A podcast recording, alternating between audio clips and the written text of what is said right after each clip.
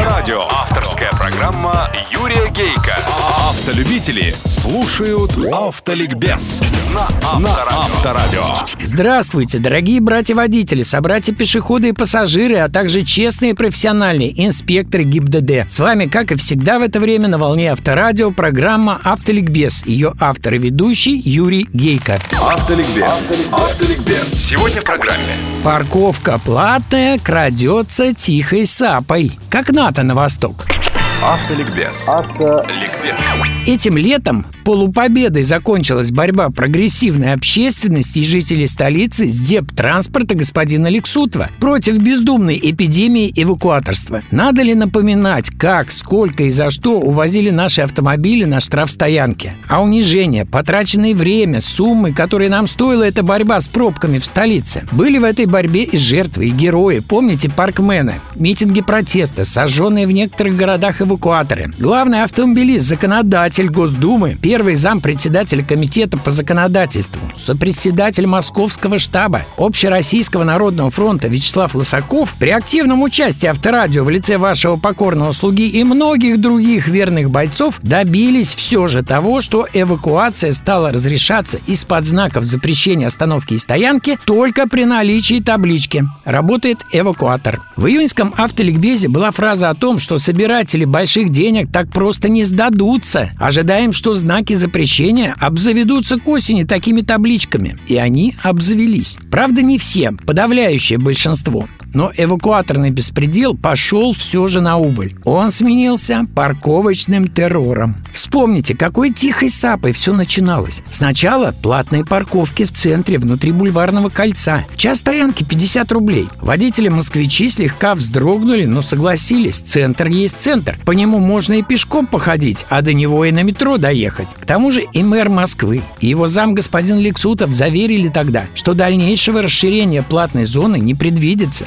Поверили. И 1 ноября 2012 года эксперимент начался. Его результаты оказались феерическими. С каких-то 4000 парковочных мест всего за полгода свыше 20 миллионов рублей прибыли и 14 миллионов штрафы. Москвичи стали на 80% меньше парковаться. Пробки уменьшились. В платной зоне появились свободные места. Средняя скорость повысилась на 7%, а количество нарушений правил парковки снизилось на 65%. Тут же час 50 рублей взлетел до 80, а потом и грянул прогрессивный тариф. Первый час 80, следующий 130. И центр Москвы от пробок почти излечился. Ура! Зааплодировали в высоких кабинетах. Вот он свет в конце тоннеля. Вот способ избавить Москву от позорного звания самого пробочного города мира. Да еще и миллиарды срубить, добавим мы. И началось. Всего за полгода платная парковка доползла до Садового кольца. Уже не тысячи, десятки тысяч парковочных мест. Но москвичи опять же стерпели и опять поняли. Садовая, в конце концов, тоже центр. К тому же уверения власти о том, что с Садовым все и ограничится, опять были налицо.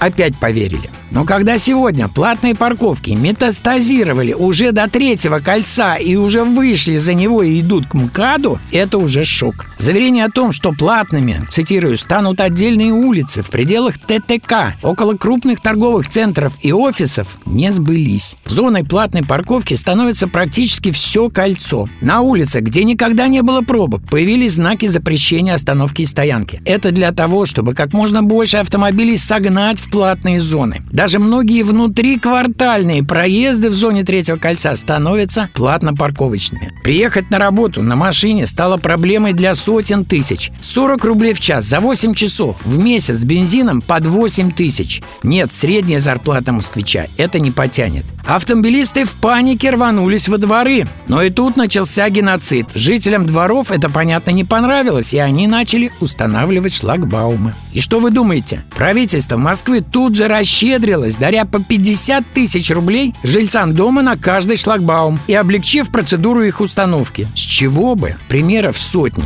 Невозможно стало приехать во многие магазины, офисы, к друзьям, в ресторан, в кино, в театр. Остановка и стоянка запрещены у большей части больниц, школ, детских садов и тому подобное. Более того, те же знаки стоят у некоторых парковочных карманов, из которых эвакуируют автомобили. Кстати, московский штаб ОНФ начнет составлять их реестр и требовать отмены знаков. Такая политика властей и столицы, и многих городов, берущих с нее пример, приводит к социальной напряженности. Автовладельцев, по сути, выгоняют из городов, а нас в автомобильной уже России 50 миллионов, и большая часть в городах. Первый звоночек прозвенел недавно в Москве сожжены 7 дорогущих машин Центра организации движения. Прошли и готовятся митинги протеста. Зачем доводить людей до такого? Мы против. Автоликбез. Автоликбез.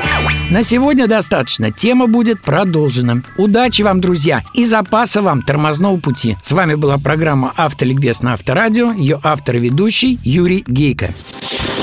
Автоликбез на Авторадио. Авторская программа Юрия Гейка. Автолюбители слушают Автоликбез на Авторадио.